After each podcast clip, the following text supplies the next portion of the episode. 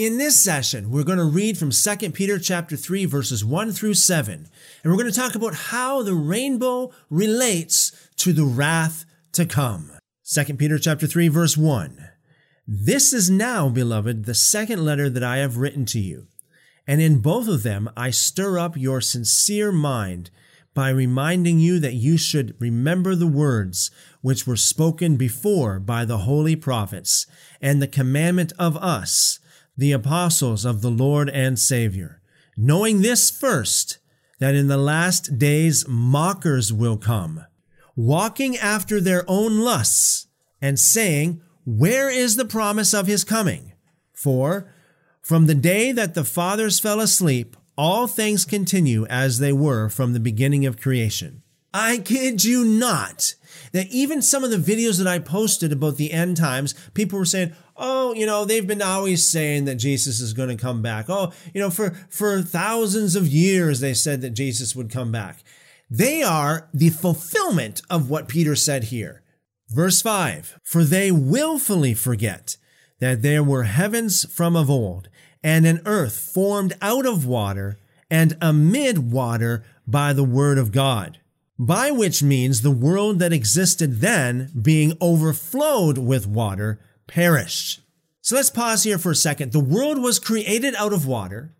And way back then in the ancient day, the world was destroyed by water. Now that is talking about Noah's flood, the flood that happened during Noah's day.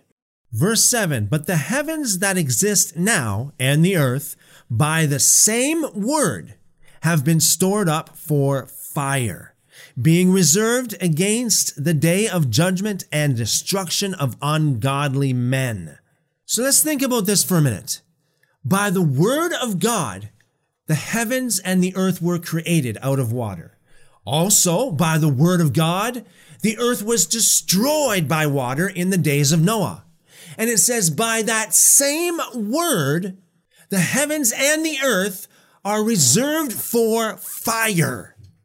Now, in the days of Noah, just after the flood, it says the rainbow appeared. And it says that that rainbow is a sign of God's covenant that he would not destroy the earth again by water.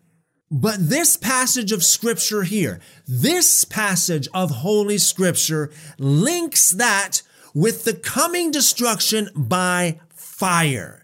And don't forget, in context here, in this same book, it talks about how the elements will melt with fervent heat. The fire will come and destroy everything. And it uses Sodom and Gomorrah as an example of what will come. Sodom and Gomorrah, localized destruction by fire. But this is talking about a global destruction by fire. Actually, more than a global, a universal destruction by fire. So now, every time I see the rainbow, I think about God's covenant, how he would not destroy the earth again by water. But I also think about his promise that he will, in like manner, and by the same word, destroy the earth by fire. And he points to Sodom and Gomorrah as an example.